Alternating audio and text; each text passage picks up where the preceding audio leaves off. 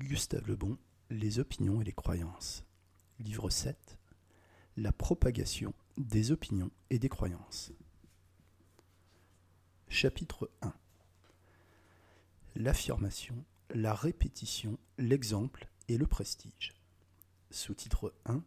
L'affirmation et la répétition. Le rôle des facteurs énumérés dans ce pitre ayant déjà été étudié dans plusieurs de mes ouvrages, je me bornerai à résumer brièvement leur action. L'affirmation et la répétition sont des agents fort puissants de création et de propagation d'opinions. L'éducation est en partie basée sur eux. Les politiciens et les meneurs de toute nature en font un usage journalier. Affirmer, puis répéter représente le même fond principal de leur discours. L'affirmation n'a pas besoin de s'appuyer sur une preuve rationnelle quelconque. Elle doit seulement être brève, énergique et impressionnante. On peut considérer comme type de ces trois qualités le manifeste suivant, reproduit récemment dans plusieurs journaux. Qui produit le blé, c'est-à-dire le pain pour tous Le paysan. Qui fait venir l'avoine, l'orge et toutes les céréales? Le paysan. Qui élève le bétail pour procurer la viande? Le paysan. Qui élève le mouton pour procurer la laine? Le paysan. Qui produit le vin, le cidre, etc. Le paysan. Qui nourrit le gibier? Le paysan. Et pourtant, qui mange le meilleur pain, la meilleure viande? Qui porte les plus beaux habits? Qui boit le Bordeaux et le champagne? Qui profite du gibier? Le bourgeois. Qui s'amuse et se repose à volonté? Qui prend tous ses plaisirs? Qui fait des voyages d'agrément? Qui se met à l'ombre l'été à côté d'un bon feu l'hiver? Le bourgeois. Qui se nourrit mal? Qui boit rarement du vin? Qui travaille sans discontinuer? Qui se brûle l'été et se gèle l'hiver? Qui a bien des heures et bien des peines? Le paysan. Fin de citation. Suffisamment répétée, l'affirmation finit par créer d'abord une opinion et plus tard une croyance la répétition est le complément nécessaire de l'affirmation. Répéter souvent un mot, une idée, une formule, c'est les transformer fatalement en croyance.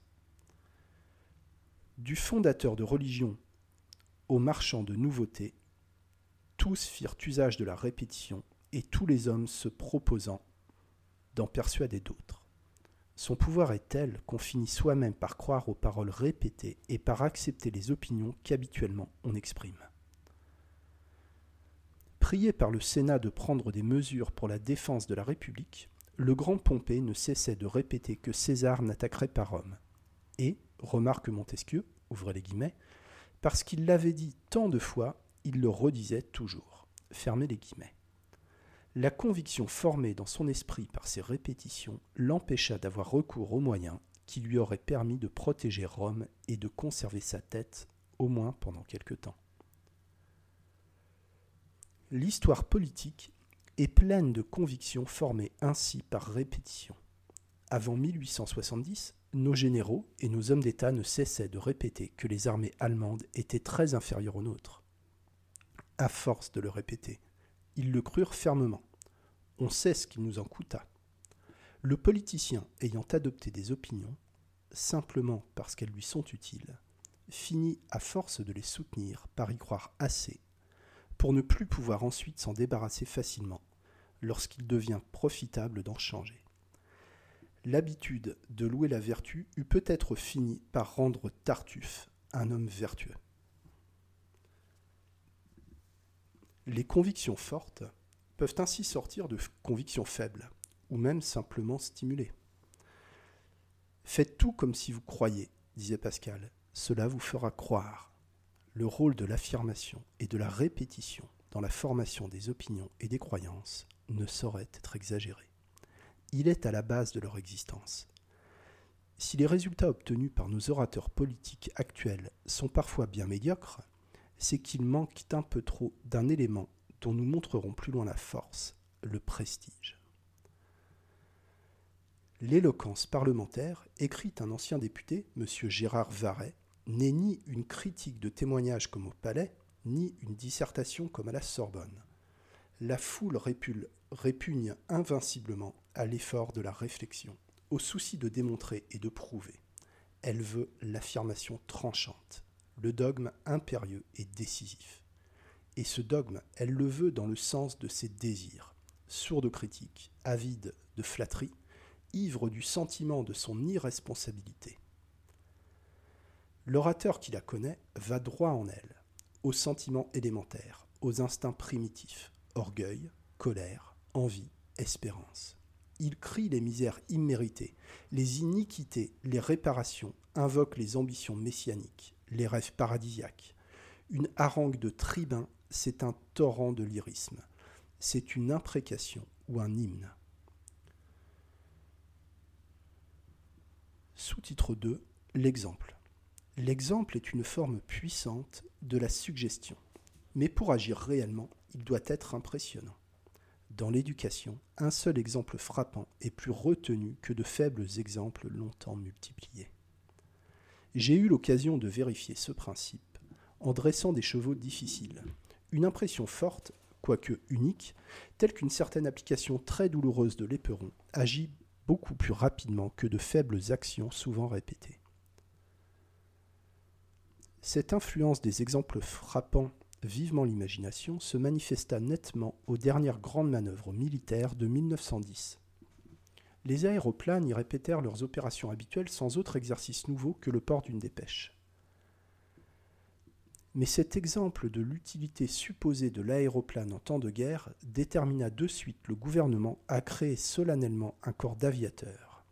Et le ministre de la guerre a déclaré que l'aviation constituait une nouvelle arme à ajouter aux trois autres l'infanterie, l'artillerie et la cavalerie. En politique, la suggestion de l'exemple sur la formation et la propagation des opinions est décisive le succès de certains candidats socialistes a dirigé une foule de jeunes professeurs vers les pires formes de la doctrine. M. Bourdeau l'a fort bien montré dans les lignes suivantes. Tandis qu'en Allemagne, la jeunesse universitaire, la jeunesse bourgeoise, intelligente et lettrée, jadis attirée vers le socialisme, s'en éloignent aujourd'hui et reviennent à des sentiments de patriotisme exclusifs et exaltés, si bien que la social-démocratie allemande ne fait pour ainsi dire plus de recrues parmi elles. En France, au contraire, c'est une mode de s'enrôler parmi les étudiants collectivistes et internationalistes. L'exemple vient de haut, des agrégés de philosophie, des normaliens. L'école normale se transforme en une pépinière du socialisme. Fin de citation. Sous-titre 3 Le prestige les traités de logique décrivent minutieusement les divers éléments de formation d'un jugement. Ils ont oublié cependant la contagion et le prestige. Or, ce sont précisément ceux qui déterminent la très immense majorité de nos opinions. Devant consacrer un chapitre à la contagion mentale, je n'étudierai maintenant que le prestige. Cette étude sera sommaire, ayant déjà traité le sujet dans d'autres ouvrages. Sans doute on nous enseigne au collège que le principe d'autorité, partie fondamentale du prestige, a été remplacé par l'expérience et l'observation. Mais la fausseté d'une telle assertion est facile à montrer. Même en laissant de côté les opinions religieuses, politiques et morales, où le raisonnement n'intervient guère, pour ne tenir compte que des opinions scientifiques, on constate qu'elles ont bien souvent pour seule base l'autorité de celui qui les énonce et se propagent par simple contagion. Il ne saurait d'ailleurs en être autrement. La plus grande partie des expériences et observations scientifiques étant trop compliquées pour être répétées, force est de croire sur parole le savant qui les énonce. L'autorité du maître est souveraine aujourd'hui, tout comme au temps où régnait Aristote. Elle devient même de plus en plus omnipotente à mesure que la science se spécialise davantage. La généralité des opinions que l'éducation nous inculque ayant uniquement l'autorité pour base, nous nous habituons facilement à admettre sans difficulté une opinion défendue par un personnage auréolé de prestige. Sur les sujets techniques de notre profession, nous sommes capables de jugements assez sûrs. Pour tout le reste, nous n'essayons même pas de raisonner, préférant admettre, les yeux fermés, les opinions d'un personnage ou d'un groupe doué de prestige qui nous impose. En fait, la destinée, qu'on soit homme d'État, patron, artiste, écrivain ou savant dépend surtout de la quantité de prestige possédé et par conséquent du degré de suggestion inconsciente qu'on peut créer. C'est la domination mentale qu'un homme exerce qui détermine son succès. Le parfait imbécile réussit pendant, cependant quelquefois, car n'ayant pas conscience cet ouvrage consacré à l'étude expérimentale des croyances, nous montrerons par des exemples frappants que même chez des savants éminents, le prestige est souvent un des facteurs les plus sûrs d'une conviction. Pour les esprits ordinaires, il l'est toujours. Créateur d'opinion et maître des volontés, le prestige est une puissance morale supérieure aux puissances matérielles.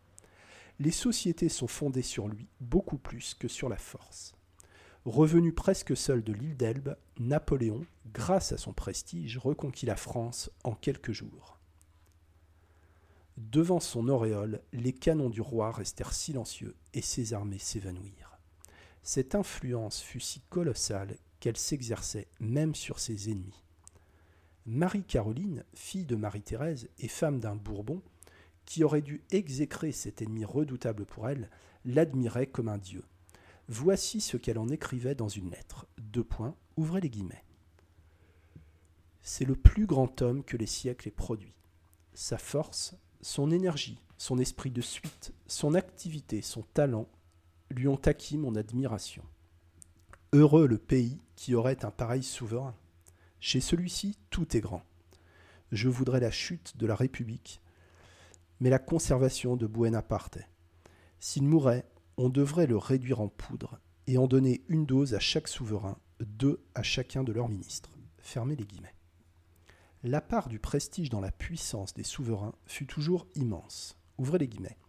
Il faudrait, dit justement Pascal, avoir une raison bien épurée pour ne pas regarder comme un autre homme le grand seigneur environné dans son superbe sérail de quarante mille janissaires. Fermez les guillemets. Même à notre âge de nivellement démocratique, le prestige a conservé sa force et les rois modernes agissent sagement en ne le laissant pas effleurer. Ouvrez les guillemets. Tous ceux qui assistèrent aux funérailles du roi d'Angleterre écrivait le correspondant d'un important journal, M. Nozière, furent frappés par la grande impression que fit sur la foule l'empereur d'Allemagne. Il s'avançait au milieu des souverains et il s'imposait à l'attention de tous. Guillaume a le sentiment d'être sur la terre le chevalier de Dieu. Quand il exprime cette idée, on ne peut s'empêcher de sourire. Mais cette conviction lui prête une majesté singulière et dont la foule demeure étonnée c'est actuellement le monarque le plus dramatique. Fermez les guillemets. Le besoin d'adoration des foules les rend vite esclaves des individus exerçant sur elles du prestige. Elles adorèrent frénétiquement tous leurs dominateurs. Ce n'est jamais en les flattant que l'on peut conserver son prestige. Elles recherchent des flatteurs, mais les méprisent bientôt. Longtemps encore se vérifiera l'anticadage. Poignez vilain, il vous oindra. Oignez vilain, il vous poindra. Toute la discipline militaire est fondée sur le prestige des chefs. Une ignorance déconcertante de la psychologie des foules ayant fait complètement oublier aujourd'hui ce principe, on s'imagine remplacer la discipline par la persuasion. Il est recommandé aux officiers de n'être plus pour les soldats que des frères aînés, tâchant d'obtenir l'obéissance des raisonnements. L'inférieur accepte très volontiers ces théories, mais méprise fort ces chefs qui les pratiquent, et ceux-ci perdent graduellement toute autorité. Que deviendra l'armée quand ils l'auront entièrement perdue? L'anarchie actuelle résulte en partie de ce que la mollesse des classes dirigeantes les a dépouillés de leur prestige. Les rois, les peuples, les individus, les institutions, tous les éléments de la vie sociale, en un mot, sont condamnés à périr dès qu'ils n'exercent plus de prestige. On peut facilement résumer en quelques lignes l'action des divers facteurs de propagation des opinions et des croyances énumérés dans ce chapitre. Sans le prestige, aucune n'aurait pu naître. Sans l'affirmation, aucune n'aurait pu s'imposer. Sans l'exemple et la répétition, aucune n'aurait subsisté.